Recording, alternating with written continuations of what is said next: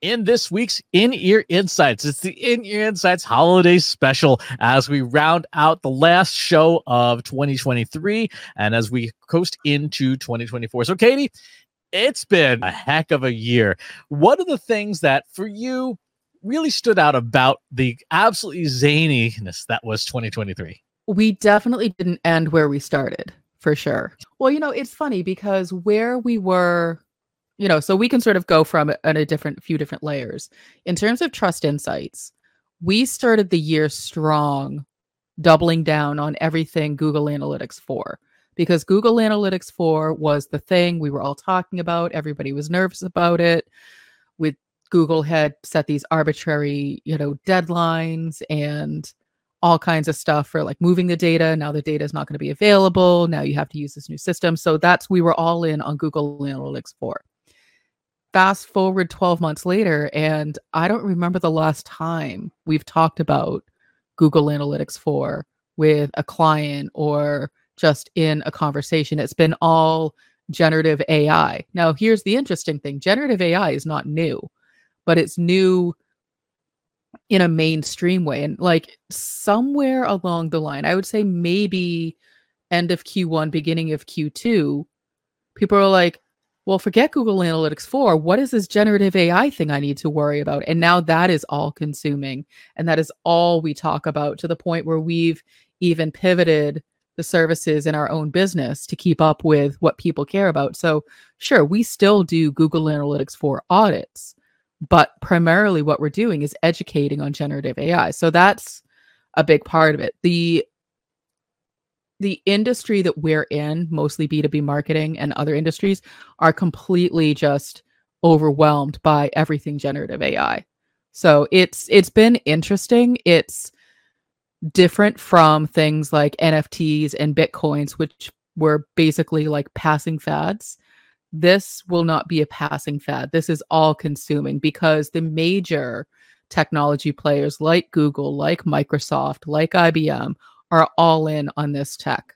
And that to me is a good way to know, like, okay, I probably should not ignore this thing, but I can still continue to ignore NFTs. That is true. Yeah, it's been a crazy year. So if we look at, for example, the macroeconomic data, this year is the third year in a row of record corporate profits, right? So companies have more money and are earning more money than ever before to the tune of an, at least in the USA, of an extra trillion dollars after taxes, which then makes all the people saying, we don't have budget for X or Y. Really confusing. From a, a marketing perspective, hiring has been a hot mess this year.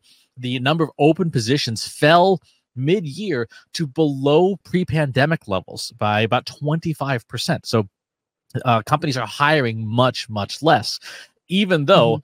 they're making more money. And, and when we look at, like you said, the landscape of what people are talking about, generative AI is certainly is the the technological uh, topic, but the the big picture perspective on that, and we're seeing a lot of really really bad short term decisions on this, is sort of what the future of work looks like. As people adopt generative AI, they're like, we can get, you can replace our entire marketing team with this. Like, it's a word prediction machine. It's not. it's mm-hmm. not what it's good at. And so you're right. We've pivoted a lot of our services towards educating people, towards trying to get people to even understand what this stuff is. In fact, we just released a new course about a week ago now. Go to trustinsights.ai slash AI course uh, if you want to see what that's all about. But this this conversation about what work means and how we do it is one that I think certainly we didn't have any answers this year. We're probably not going to have any answers next year. And the technology continues to change so fast that I'm not sure we're going to have any solid answers for quite some time. Just mm-hmm. two weeks ago, the French company Mistral released its new mixture of experts model that is like having a miniature committee inside of a language model. So they, there's like eight little people inside this thing arguing with each other all the time as it produces results, which apparently is generating state of the art results on a thing that you can run on your laptop, which mm-hmm. 12 months ago was impossible, did not exist conceptually not even a real thing. And so mm-hmm. that's kind of the weird the, the weirdness of 2023 is so much technological change has happened so fast that certainly individuals have struggled to keep up. Businesses have definitely struggled to keep up, and governments have are way behind. So there's there's this like bizarre leading edge of technology that no one other than the technologists is keeping up with, and that's probably not a long term healthy thing. Well, and you know, it's you keep saying this word future and you know predictions and we don't know. That's we don't. And i think that that's the problem that a lot of companies are going to get into is that they're not managing for what's happening right now what's right in front of them. They're too focused on where do we want to be in 5 years? That's a great question but you know if if you asked us when we started where do we want to be in 5 years the answer we gave is not our reality and so it's not a good it's not a good idea to only focus on questions like that and to only manage for things that haven't happened yet. That's where we want to make sure that we are advising and educating on what's happening right now. Because what's happening right now is that people are scared, people are fearful, they're unsure, and companies to your point are making very fast and loose short-term decisions that aren't going to pan out for them in the long run you know? And so that sort of me saying in the long run is contradictory to the point i'm trying to make but that's exactly what it is is they're not managing for what's happening today. And today they need to be educating their teams on the existing technology of generative ai rather than focusing on well some point ai is just going to take it all over and it's you know going to be sentient it's going to be all vr we don't it might but it might not apply to our businesses. It might just be for entertainment or it might just only be attainable by companies like Google. It may not apply to smaller or mid-sized companies. So for them to be focusing on that and freaking out about that is such a poor use of time, which means that they're not then spending that time getting educated on basic prompt engineering, which is always that's an evergreen skill set. That's basic business requirements you know, regardless of how the technology changes, you need to know how to do that. It might look a little different, the structure might change, the the way you input the data might change, but knowing how to write a prompt is basic business requirements. That's the stuff you need to be focusing on, all of those foundational things. Yep. And looking at your current roster of of platforms of technology to see how the the prompt based interface to computing is being introduced. So if you are a graphic mm-hmm. designer, the Adobe Creative Suite, there's a prompt now in parts of Photoshop. There's a prompt in Illustrator. There's going to be a prompt in Premiere very soon. There's going to be, you know, um, if you use Microsoft Office and you subscribe to Office Copilot, there's a prompt now in Word and Excel and Outlook and PowerPoint. If you're in Google Workspace, then you have Duet enabled. you There's a prompt mm-hmm. now in Google Docs and Gmail and so on and so forth. So the the adaptation of using natural language to control software is a big deal that to your point no one's paying attention to right now it's happening right now it's not the future this is today and mm-hmm. As these technologies start weaving into everything that we do it's going to be harder and harder for companies to sensibly think about um, what to do with as the technology arrives. It's kind of like Google Analytics, right? It's there whether you want it or not, except that in this case, generative AI is sneaking into every software package. It's not just your website mm-hmm. analytics, it is literally everywhere. And you know, there's a, a piece we talked about on last week's live stream about how you know, something like 70% of employees are trying the technology with or without their company's consent. And so mm-hmm. it's it that's now. That's that's not that's the future. Now. That is that actually is last week. Getting a handle on that sooner rather than later is really important. Well, and if you think about what prompt engineering is, it's just expectation setting. And so expectation setting is also not a new thing. We have been trying to set expectations with our team members for as long as teams have existed. And so that's probably basically since the dawn of time. Hey, I need you to get this bucket of food into the cave before it rains. Why? So the food doesn't get wet and we can eat it and we can survive. That's setting an expectation. So that's as old as man. And it's funny when I talk with other teams and other companies, the biggest challenge I always hear is, you know, I struggle with delegation. I don't know how to delegate. You know, I don't trust anyone besides myself to do this thing. Using tools like generative AI are no different. It's just a matter of you're not going to get the snotty tantrum pushback that you would from a team member. The machine's just going to say, well, this is what you asked for. Period. And you're going to say it either is or isn't what I want. And for people not to recognize that it's the exact same kind of interaction is mind boggling to me. So, you know, when we're talking about the year in review, I'm looking at it like, well, who cares what the technology is? The problem's still the same. You don't know how to delegate, you don't know how to set expectations. Whether it's a person or a machine, that's not a new problem. So focus on that. If you can fix that problem, if you can skill up there, it doesn't matter what the technology is. You will be able to work with it because you will know how to say, this is what I need. This is why. This is how I want you to do it. And this is how I want you to deliver it. It sounds overly simplistic, but it is so hard for some people to really put those pieces together in a coherent way that they're able to get what they need back. Yeah, and a big part is because a lot of the time, so this is stuff that you know, and we've talked about this in the past. This is essentially, in a lot of ways, it's requirements gathering, and it's something that a lot of people don't have a lot of experience with, or in, in people like me, uh, like who tried to avoid it for a really long time, and it turns out that that also was not a recipe for success. When when you're using language models, though, when using generative AI, having all that written out is not just a good idea from a best practice. It's actually the the literal stuff that you feed to the model. This is an example in part of the 12 days of data. I've been using a, a python script that uh, chat gpt's gpt-4 model helped write.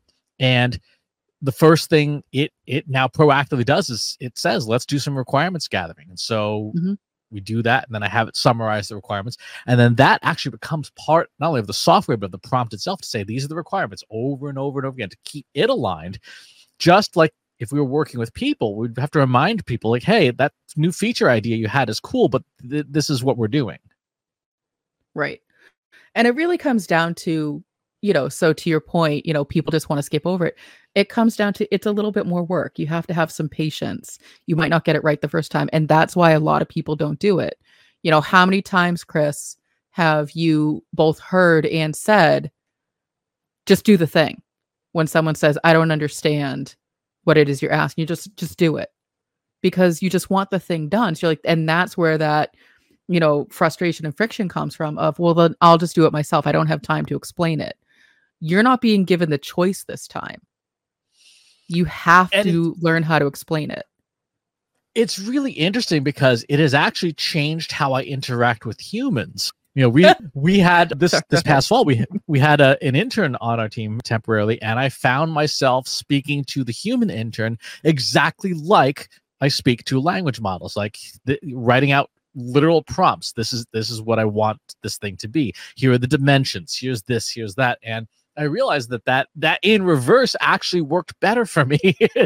is, is to say like you know treat humans like machines and explain things out write out the requirements be, be detailed set hmm. expectations mm. it's just that i had to learn it in reverse from machine to human as opposed to what most people do which is learn it first with humans then apply it to machines which is what you know to be fair this is why we never put you in charge of people because and that's not you know it's not a knock at you it's just not your you know area of expertise it's not your comfort level. No i was laughing because you know i think we've told this anecdote before but we were at a client meeting in california and i was sitting at the table across from you and you started talking to me as if you were dictating to your phone and i was like ooh hello i'm a human.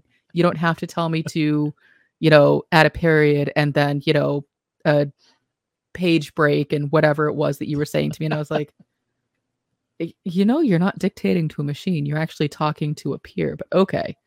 Um, but what it what is the point being is that so when we think about the year in review, the technology has changed, but the problems have not. And I think we will be able to say that every year because the problem is with people And that is what we are working hard with our 5P process to try to fix even a little bit and give people the tools. And we, you know, we go through the five Ps. We have the purpose, people, process, platform, performance.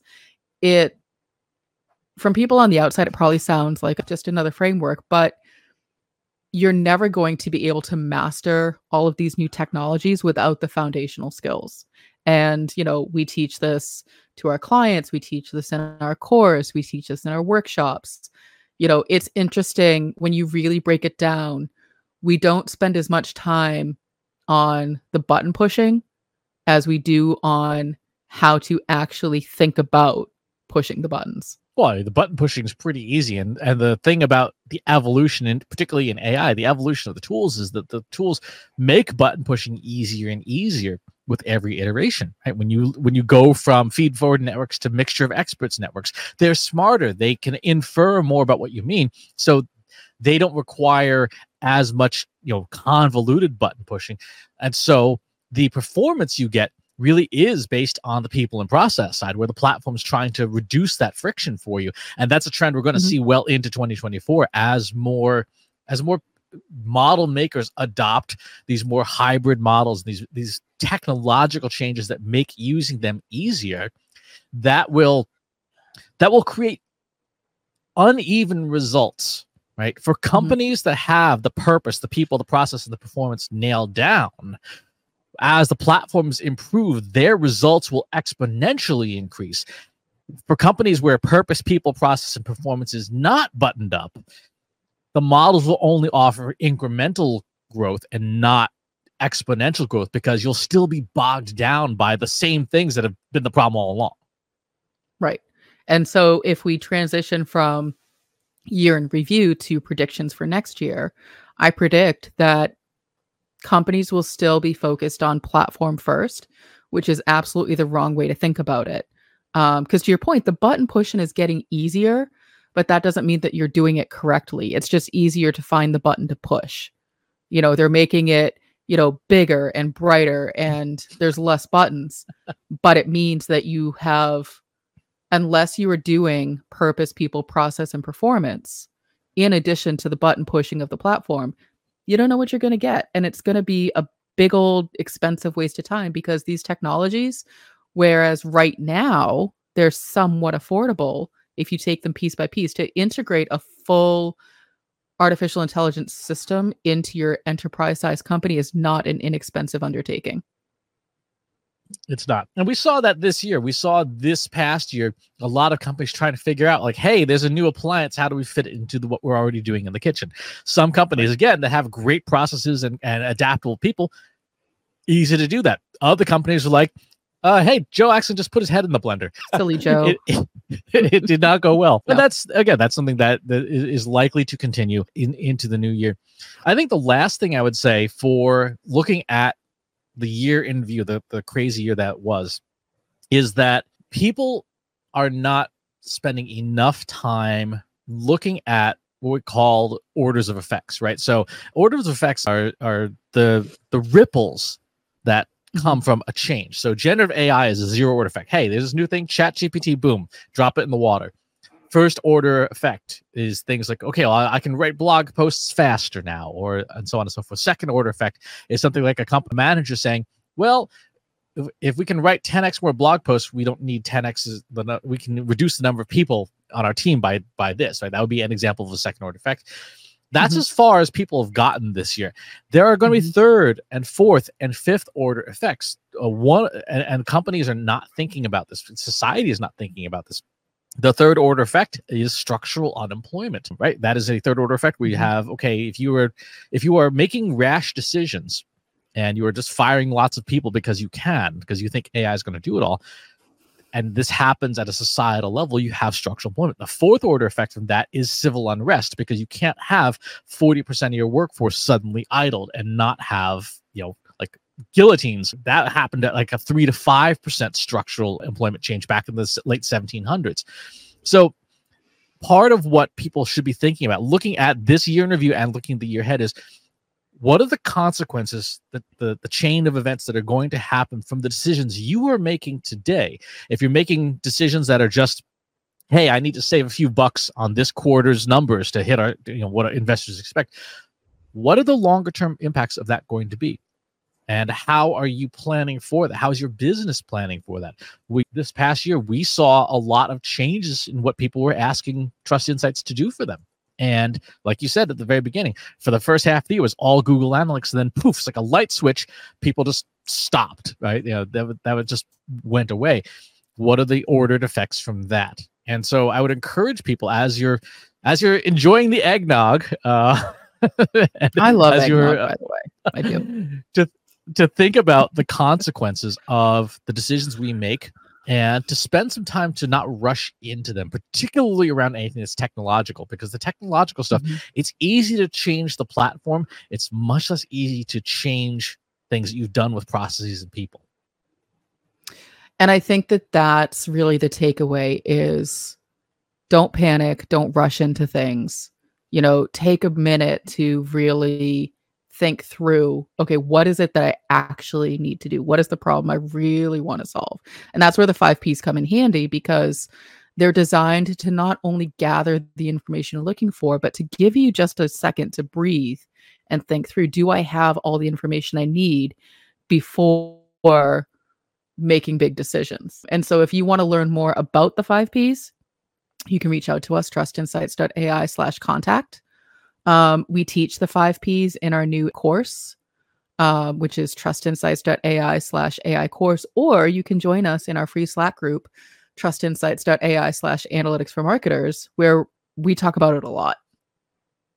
We do. We talk about it a lot and it's a great place to just stay in touch with what's happening with marketing in general. Lots of lots of other changes this year that are less notable although you will see them in our 12 days of data. As of the day we're recording this we're, we're putting up the post on alternatives to twitter based on the year that was. I think so that will be by the time you see this that will be out and available as well. So uh, as katie said if you want to talk about this or just share your holiday plans go to trustinsights.ai slash analytics for marketers where you and over 3000 other marketers are asking and answering each other's questions every single day. And wherever it is you watch or listen to the show, if there's a platform you'd rather have it on instead, go to trustinsights.ai slash TI podcast where you can find us on most major platforms. And while you're on your platform of choice, please leave us a rating or a review. It does help to share the show.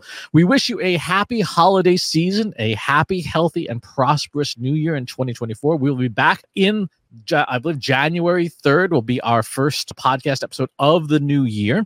And uh, we'll probably be likely talking about what we think will be ahead in 2024 and how ideally uh, we can work together to make your, th- your 2024 the best it can be. Thanks for tuning in, and we'll talk to you next time.